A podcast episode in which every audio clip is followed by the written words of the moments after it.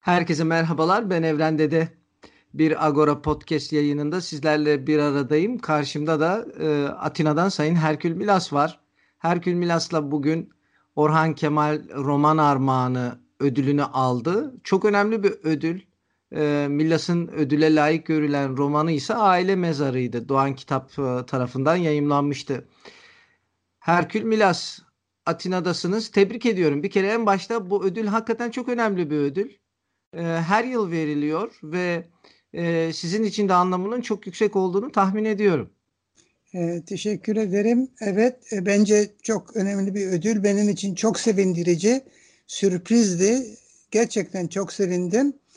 E, çok büyük yazarlara verilmiş bir ödül. Ben bunlara, onların yanında olmak beni biraz biraz e, şaşırttı. Tabii ki kendimi onlar gibi görmüyorum ama e, kısacası romanın beğenilmiş olduğuna sevindim. E, çünkü insan yaz, yazdığı e, bir metnin e, ne olduğunu anlamasını, değerini anlaması kolay değil. Başkaları beğenince ancak o zaman kanıtlanıyor yazdığı şeyin iyi veya kötü olduğunu. O bakımdan sevindim. Gerçekten sevindim. Şimdi e, ödülü veren bir seçici kurul var. Bu seçici kurulda Nazım Öğütçü var, Nuri Gültekin, Çimen Erkol, Adnan Özyalçiner, Tahir Şilkan, Yıldız Ecevit, Şeray, e, Şah, Seray Şahiner. Bu seçici kurul 55 tane eseri değerlendiriyor.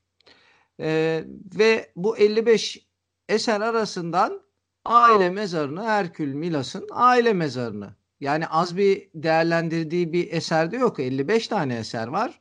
Ve sonra e, gerekçesini de açıklıyor seçici kurul. Neden aile mezarını seçtiler Herkül Milas'ın bu kitabını ve diyorlar ki seçici kurul uzun yıllardır zorlu politik, ideolojik ve tarihsel koşullarda halklar arasındaki dostluğu öne çıkaran ve yakın tarihte izler bırakmış acılarda insani trajedilerin benzerliklerini ele alan Herkül Milas'ın Türkiye'den ayrılmak zorunda kalan İstanbullu Rumları konu edinen Aile Mezarı romanını bugün hala yakıcı bir sorun olan farklılıklarla bir arada yaşamak konusunu canlı gözlemlerle ve etkileyici bir anlatımla birleştirmesi bu konuyu ötekileştirme ısrarı, ön yargı, çok kültürlülük gibi evrensel meselelerle iç içe geçirerek başarılı bir şekilde işlemesi ve aidiyet tartışmasının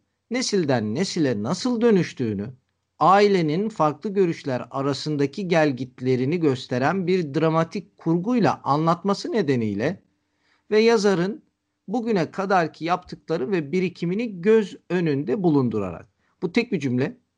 Ee, özenle, özene bezene e, seçmişler cümleyi ve içinde çok mesaj var. Evet çok e, bir cümle ama e, bir, bir paragraf gibi. E, evet yani yorum sizin ben ne diyeyim bilmem. Şimdi şöyle diyelim e, burada eserin kendisinde seçici heyette geçmişi sadece görmemiş. Ben o paragraf içerisinde bir yer de var bir kere farklılıklarla bir arada yaşama konusunu e, o bir paragraf içerisinde 5-6 konuyu işlemişler. Bir kere bunu vurguluyorlar. Farklılıklarla bir arada yaşama. Herkül Milas'ın hayatı bununla geçti. Nasıl? Herkül Milas'ın hayatı bununla geçti. Farklılıklarla bir arada yaşamayı ve herkesle eşit olmayı gösterme. Sizin bir azınlık bireyi olarak en büyük kavganız e, diğer çoğunluk bireyleriyle eşit olma kavgasıydı.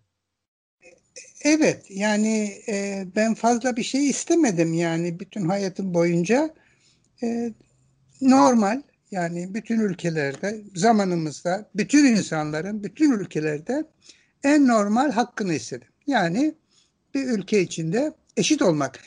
Yani o ülkenin dertleri varsa eşit paylaşmak, iyi bir durum var durum varsa eşit paylaşmak, dertlerini, sevinçlerini birlikte eşit paylaşmak. Bunun dışında başka bir şey istemedim ve her ülkede de bunun böyle olmasını istiyorum. Ve bundan doğal bir şey de olamaz yani. Yani e, bundan daha e, ne bileyim e, minimum bir insanın isteyeceği minimum e, bir istek. Ve bu maalesef sağlanmıyor yani. Ama e, romanı yalnız ben aklımda bunu e, getirerek yazmadım. Onu da söylemek gerekir. E, bu ortaya çıkıyor. Yani sonunda bu çıkıyor ama benim yazma amacım bu değil. Benim amacım amacım, isteğim, içimden gelen dürtü diyelim bir hikayeyi anlatmak. O hikaye benim hayatımla e, bir dolaylı olarak veya bazı kısmen de doğrudan ilişkili. Yani bizim İstanbul'dan ayrılmamız, Atina'ya gelmemiz, Türkiye ile o ilişkiyi sürdürmemiz benim aklımdaki hikayeydi. Bunu anlatırken tabii e, biraz önce sözünü ettiğin olaylar da veyahut da e, alan da ortaya çıktı. Tabii romanı herkes farklı okuyabiliyor. Ben bir ailenin hikayesini anlattım. Bu ailenin hikayesinin içinde de bu bütün söylediklerin çıkıyor tabii. Aile mezarında romana dönelim. Tek bir karakter ön planda değil. Ya esasında bir kişinin üzerinden anlatırken yine o yan karakterlerle beslemişsiniz. Bir sürü ve her birine özel bir e, hayatınızın içerisinden sizin kendi gözlemlerinize göre o karakteri öne çıkaran e, mesela Adil Bey var. Hiç adil bir insan değil. E, Nasıl? Adil Bey var romanda. E, hiç adil değil ama. Yani hiç böyle e, isimler. Bir de Anet diye bir kadın var ki şey demek, irfan demek filan o da dedikoducu. Yani isimlerle insanlar arasındaki davranışlar farklı. Adları çok güzel ama kendileri değil. Evet, sizin, sizin hep seçerek özene bezene hazırladığınız bu o, karakterler e, zenginliğini arttırıyor bir kere. Romanda tek bir kişi yok çünkü. E, neticede bir e, o çevresiyle birlikte aktarıyorsunuz.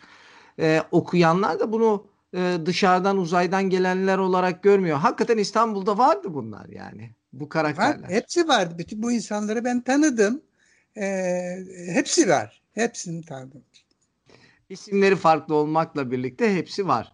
Ee, Şimdi hepsi var ama benim içimden var. Yani bunlar benim içinden benim kalemimden çıkıyor. Bir bakıma bütün bunlar benim dünya algımı algı, dünyaya bakışımı gösteriyor. İnsanlara bakışımı gösteriyor.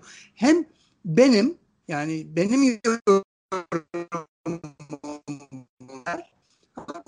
farklı görüyorum. Ben öyle görüyorum. Çok insan görüyorum ama sonunda ben bütün bunları ben görüyorum. Ben yani bu roman benim romanım diyelim. O anlamda ben bir tek kişi. Ee, hocam bu e, kitabınızda bu vesileyle aldığınız ödül vesilesiyle bir daha biraz kitabınızı daha önce sizle sohbet etmiştim ama tekrar etmek istiyorum. Ee, insan kendi mezarını mesela düşünür mü? Yani e, aile mezarı. Ben kendi hayatımda şahit oldum. Bu aile mezarı her zaman konuşulur. Aile mezarı e, duyabiliyor musunuz beni? Evet evet.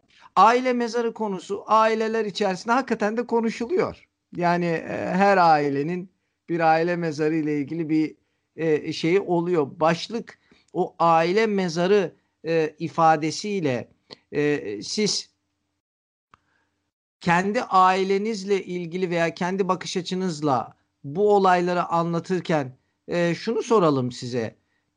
E, e, nasıl diyelim?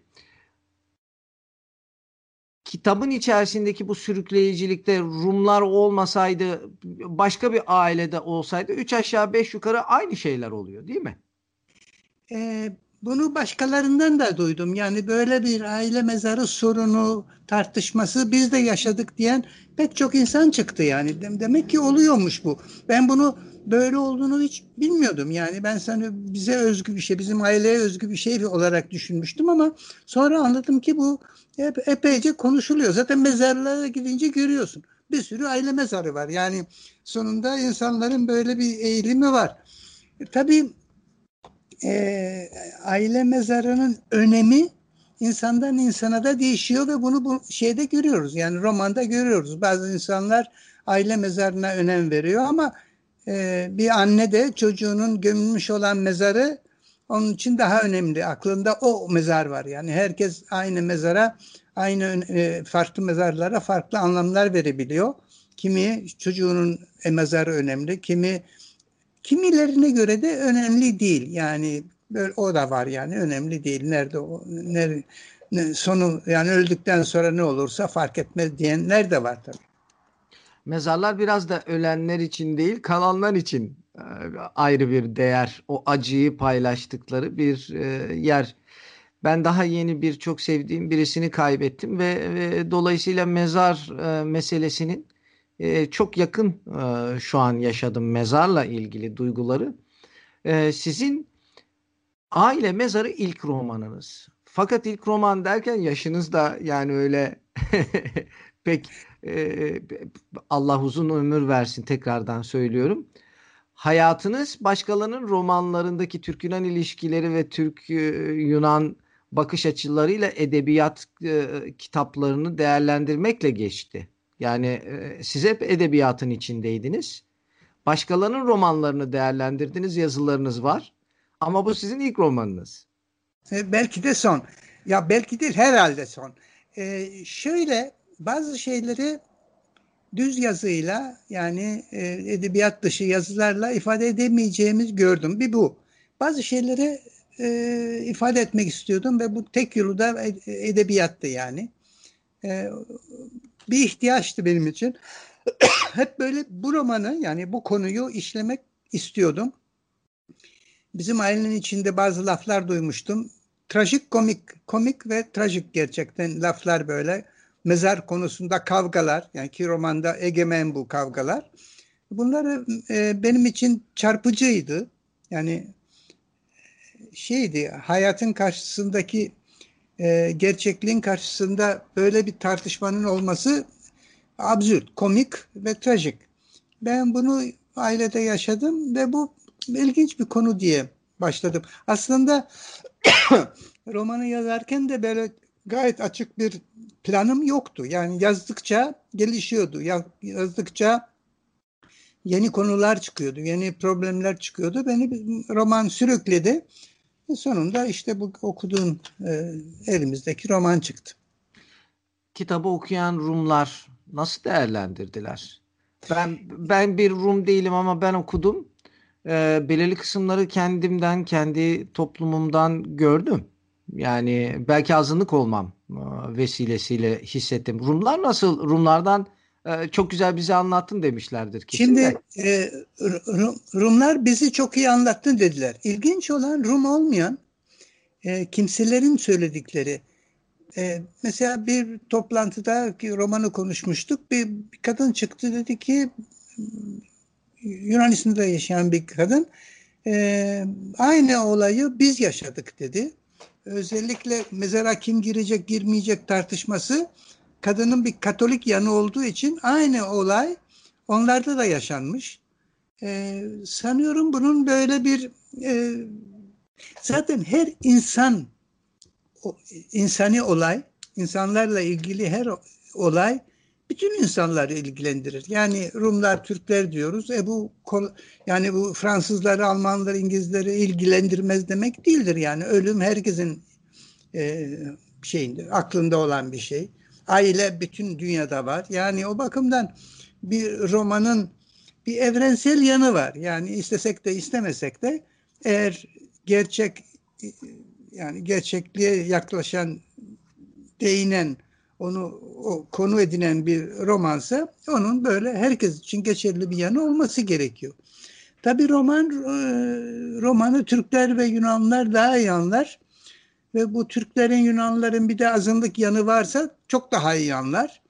E, çünkü onlarla ilgili yani e, roman aslında bir e, biraz bir azınlık romanı. Yani böyle bir kavram var mı bilmiyorum ama e, böyle bir azınlık kavramı. Çünkü bu adamlar hem Türkiye'de hem Yunanistan'da böyle bir azınlık kimlikleri hep sezildi yani.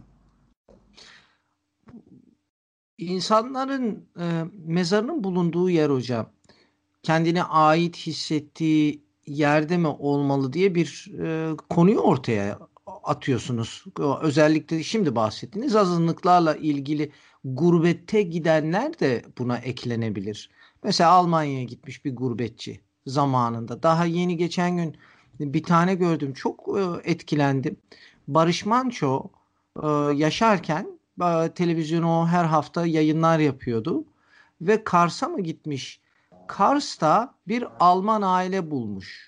İkinci Dünya Savaşı'ndan yanlış hatırlamıyorsam e, Alman aile o dönem Alman toplumu varmış. Böyle bir 200-250 kişilermiş bu Almanlar Kars'ta ve bir köy gibi e, durmuşlar ve sonra hepsi gitmiş bir Alman aile kalmış. Onun onunla röportaj yapıyor Barış Manço. Soruyor diğerleri nerede? Aa diyor daha yeni diyor işte diyor Hans diyor Almanya'ya işçi olmaya gitti. Gurbete gitti diyor. Halbuki kendisi Alman. Almanya'ya gurbete evet. gidiyor. Çünkü Türk vatandaşı ya kalmış orada o zaman o aileler ve Türk vatandaşı olmuşlar. Dolayısıyla mezar sizin ait olduğunuz e, yerde mi olmalı? Vatanınızda mı olmalı? Bu soruyu ortaya atıyorsunuz ve ciddi bir e, şey yaşatıyorsunuz okurda. E, tabii romanda çok işlenen bir konu o kimlik, vatan memleket konuları. Yani nereye aitiz sorunu. Çünkü bu adamlar Türkiye'de yaşıyor, büyüyor, orada doğuyor. Anneleri, babaları da oradan. Ondan sonra başka bir memlekete geliyor. Şimdi öteki memleket vatan mı oluyor? Bu çok tartışılan bir konu romanda. Vatan neresi? Ee, tabii cevap yok ama dikkatli bir okuyucu oradan bir anlam çıkarıyor. Benim en son okuduğum bir tanıdığın söylediği e, kimliğin önemi veyahut da önemsizliğini çok iyi ifade ettin dedi. Yani bir ara biliyorsunuz bir biz neyiz kavgasında etnik etnik e, olarak neyiz tartışması var ve büyük anneye soruyorlar. Etnik olarak sen nasıl hissediyorsun diyorlar. Ve büyük annenin cevabı enteresan bence e, nasıl hissediyorsun sorusuna belimde bir sancılar hissediyorum diyor.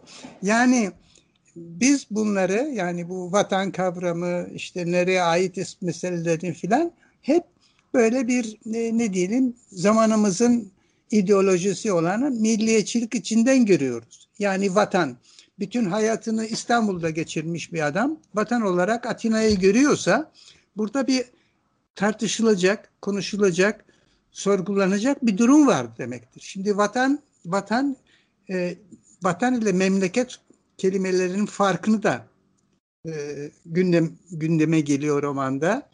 Mesela biz Türkiye'de Türkçe'de memleket nere diye sorarız.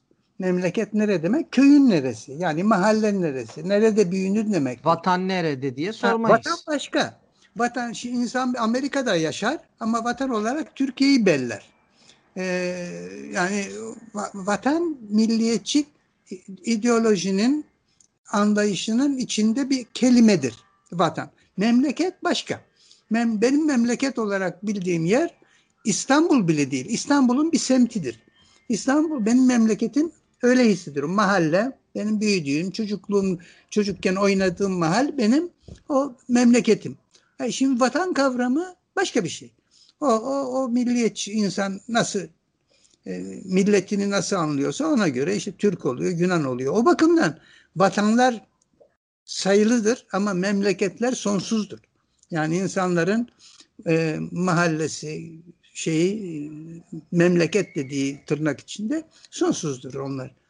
E şimdi bu adamlar bunu tartışıyor. Biz nereye aitiz şimdi? Atina mı diyor, işte İstanbul mu diyor, e, hangi mezar bizim işte mezar bizi e, memlekete mi bağlar filan. Bütün bu tartışmalar romanın içinde var. Cevabı e, dikkatli okuyucu çıkarabilir. Kendi kuşağınıza biraz yükleniyorsunuz romanda.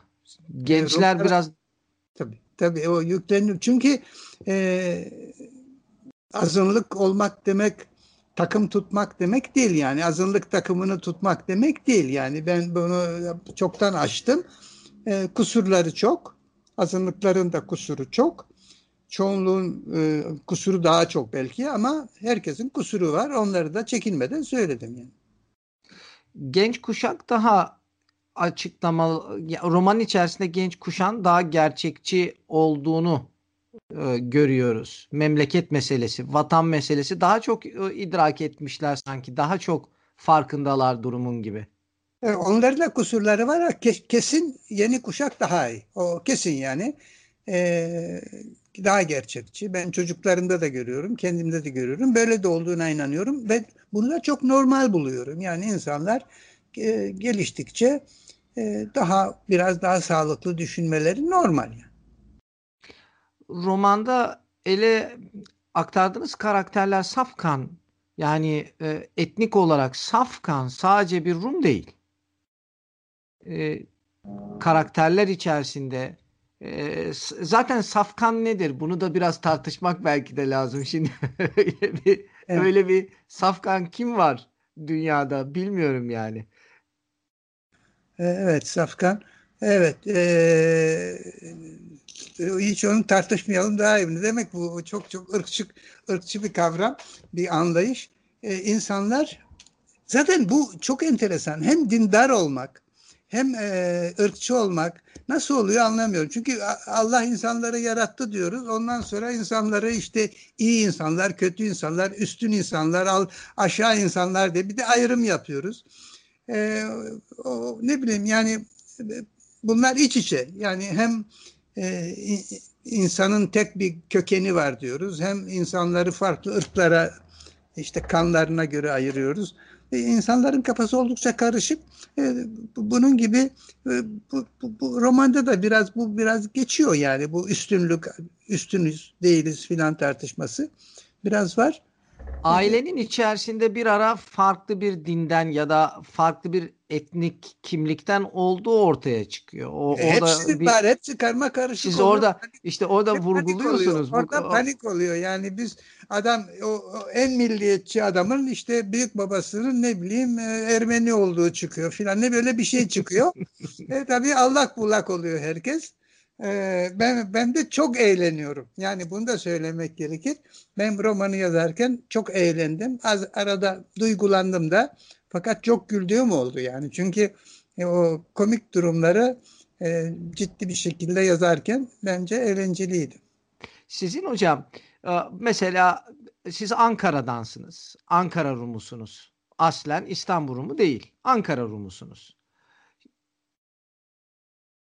E, Burada yani bir bakıma bir bakıma e, Ankara'da doğdum ama İstanbul'da büyüdüm. Yani ben e, Ankara ya bebekken İstanbul'a gelmişim. İstanbul'da büyüdüm. E, ben kendimi daha fazla İstanbul'u hissediyorum. E, Karamanlılar var mesela. Karaman Rumları. Ana dilleri onların Türkçe. Şimdi bu hep tartışma olur. İşte bak ana dilleri Türkçe dolayısıyla onlar Türk e, gibi böyle bir tartışma olur. Ama bunu söyleyenler şunu unuturlar mesela. Ana dilleri Yunanca olan Türkler de var. Yani bu, bu iş bu iş çok karışık. Mesela benim romanda bir Ermeni var ama Türkofon Ermeni yani ana dili Türkçe olan bir Ermeni. Ee, kendisine Rum diyen ama Türkçe konuşan veya Rumca dediğin gibi Girit Türkleri Rum ana dilleri Rumca. Ee, şimdi e, bu konulara mı girelim? Bu çok e, enter yani ne sor kesin sor ona göre söyleyeyim yani. Çünkü bu büyük bir sorun. Şimdi e, bu tür şeylerde özellikle bu kavga veya bu iç e, tartışmalar hep azınlıklarda daha fazla oluyor ama farkın ya esasında bunu gösteriyorsunuz siz. Şimdi çoğunluk bireyleri nasılsa entegre olduğu için veyahut da asimile olduğu için ya bilerek entegre olmuş çoğunluğa veya asimile olmuş farkında değil. Onun için bu sorunlar bir gerçek bir hayatının bir e, yerinde yer almıyor. Ama azınlık birey olduğu zaman e, bir kavgada, bir e, tartışmada bu ortaya çıktığı zaman ciddi bir şey yaşıyorlar. Şok yaşıyorlar. O yüzlerine çarpıldığı zaman bu. E, e, evet şimdi aslında bunlar tabu konular. Yani bir ailenin içinde bir o safkan tırnak içinde safkanı bozan bir dede, büyük anne falan varsa bunlar tabu olarak sus, konuşulmaz. Şimdi azınlıkların e, durumu farklı çünkü mecburen bir o farklılığı yaşıyorlar. Yani kimileri onları zaten bizden kabul etmiyor. Kimileri kendileri çoğunluktan kendilerini çoğunluktan kabul etmiyor vesaire. Bu sorunlar azınlıklar arasında daha sık dile getirilir. Ama azınlık üyeleri de kesin kararları verebilir. Yani biz kesin şuyuz diyebiliyorlar. Yani bu karışık olmaları e, ne bileyim e, azınlık olmaları bu bir seçime gitmeleri ve ona sonuna kadar inanmalarına engel değil. Onu da görüyoruz yani. yani benim romundaki insanlar e, bir kısmı mesela kendilerini safkan Yunan gördü. Bir kısmı bu konuları tartıştı. Kimileri konuşmak istemedi. Yani bu insanlar hepsi aynı değil yani. E, cevap verdin mi soruya? Gayet güzel cevap verdiniz. Ee, roman romanla ben biraz bu yayını devam ettirmek istedim. Ödülü aldığınız e, romanla ilgili merak uyansın. E, izleyenler, programımızı izleyenler de okumamış kişiler bile, hatta okumuş olanlar bile sizle tekrar romanı hatırlasın ve değerlendirsin istedim. E, Rumların 1964'lerde tekrardan topraklarından, vatanlarından, e, memleketlerinden sizin tabirinizle bir sürülmesinde bir süreç başlıyor. Sizin babanızla birlikte babanızın e, bir Eylül olaylarıyla birlikte yağmalanmayı hatırladığınız bir olay. E, Eylül e, meselesi. Onu da katabiliriz. Ve Rumların zamanla İstanbul'dan e, genel olarak bir ayrılma süreci başlıyor. Bugün çok az insan kaldığını biliyoruz. Hatta o kadar çok size tekrar ediliyordur ki bu söz ezbere bildiğiniz e, şeyler. Ama ilk defa bizi dinleyenler veya romanınızla e, merak duyup e, bu toplumu tanıyanlar, Rumların bu şeyini e, tanıyanlar, Türkler ve Yunanların hep kavga ederken birbirlerine çok benzediğini de görüyorlar. Mesela bu romanı okuyan bir Türk e, bazı karakterlerde ya ne kadar bize benziyor diyebiliyor. E, bu birlikte yaşarken bu kadar birbiriyle kavga edip bu kadar da birbirine benzemelerine nasıl yorumluyorsunuz?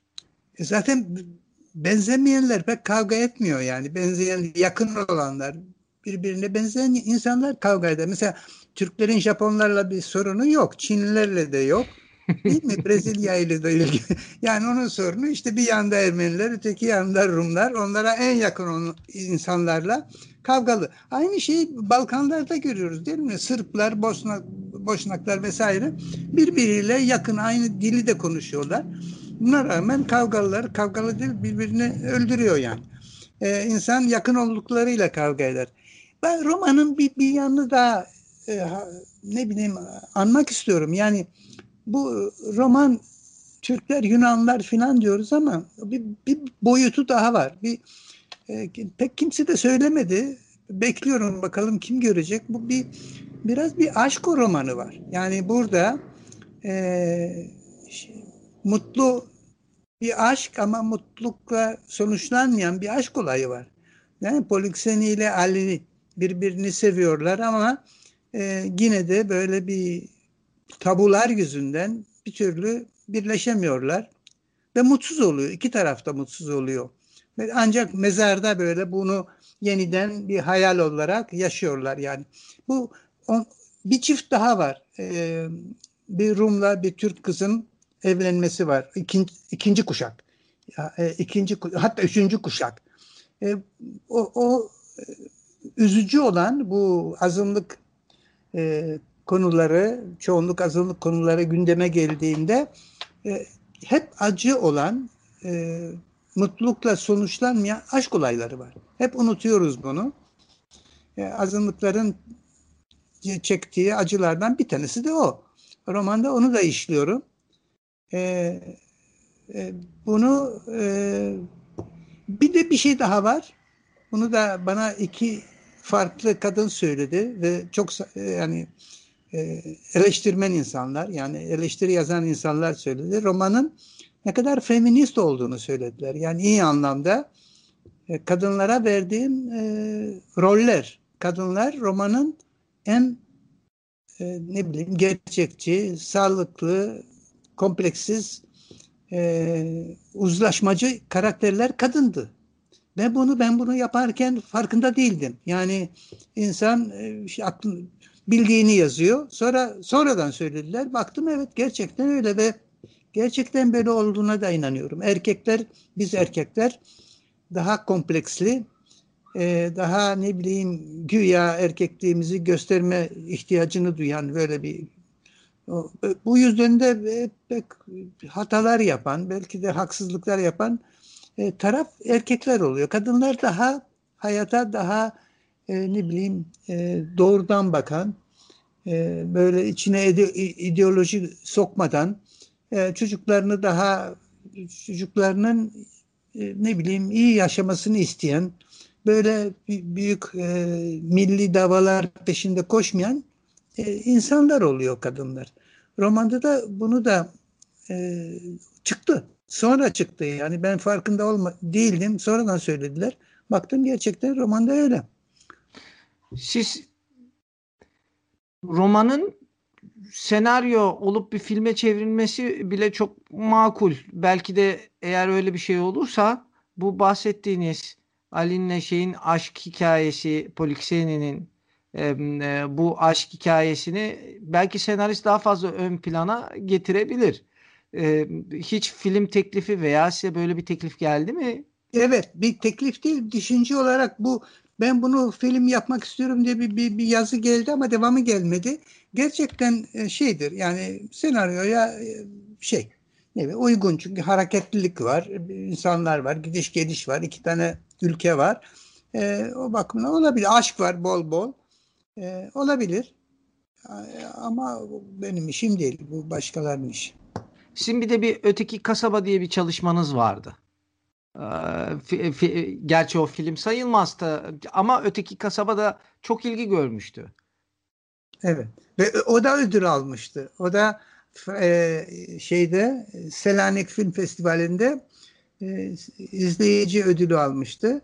E, çok e, duyulan bir dünya çapında duyulan yani bir sürü ülkede gösterildi ve hala da gösteriliyor.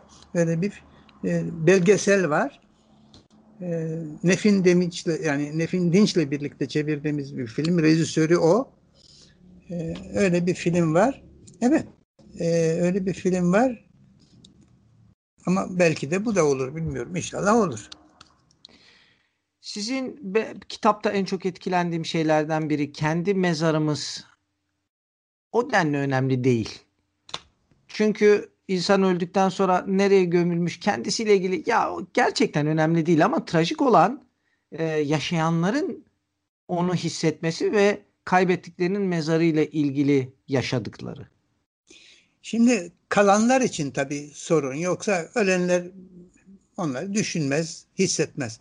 Ama kalanlar için bu ailenin paramparça olması herhalde hoş bir şey değil. Yani yani anne İstanbul'da, baba işte Almanya'da e, bir arada olması bir insanlara bir ne bileyim belki bir aidiyet, bir huzur anlamı e, duygusu verir bilmiyorum. E, ama aslında bilmediğimiz bazı şeyler var. İnsan insanların e, duygu dünyasının çok derinliklerinde bazı ihtiyaçlar var. Ne olduğunu tam olarak bilmiyoruz ama o matem süreci dediğimiz ölümlerden sonra ailenin birbirine bağlı olması, bir aile aidiyeti olması, bütün bunlar henüz açıklığa çıkmış, açıklanmış tam olarak bildiğimiz şeyler değil. Bazı ihtiyaçlar bunlar. E, bence aile e, mezarı yaşayanlar için bir anlamı var. Herkes için değil. Mesela benim romandaki en ısrarlı e, yaşlı adam bu abartmıştı biraz yani bu mezar meselesini. Biraz da komik olmuştu artık. Yani gidiyor mezarı herkese gösteriyor. İşte ve bu filan filan.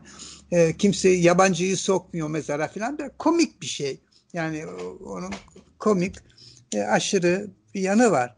Ama e, bizim bir e, böyle bir bilmediğimiz bazı duygularımız var, ihtiyaçlarımız da var. Yani bu oldukça e, insandan insana değişen de bir şey.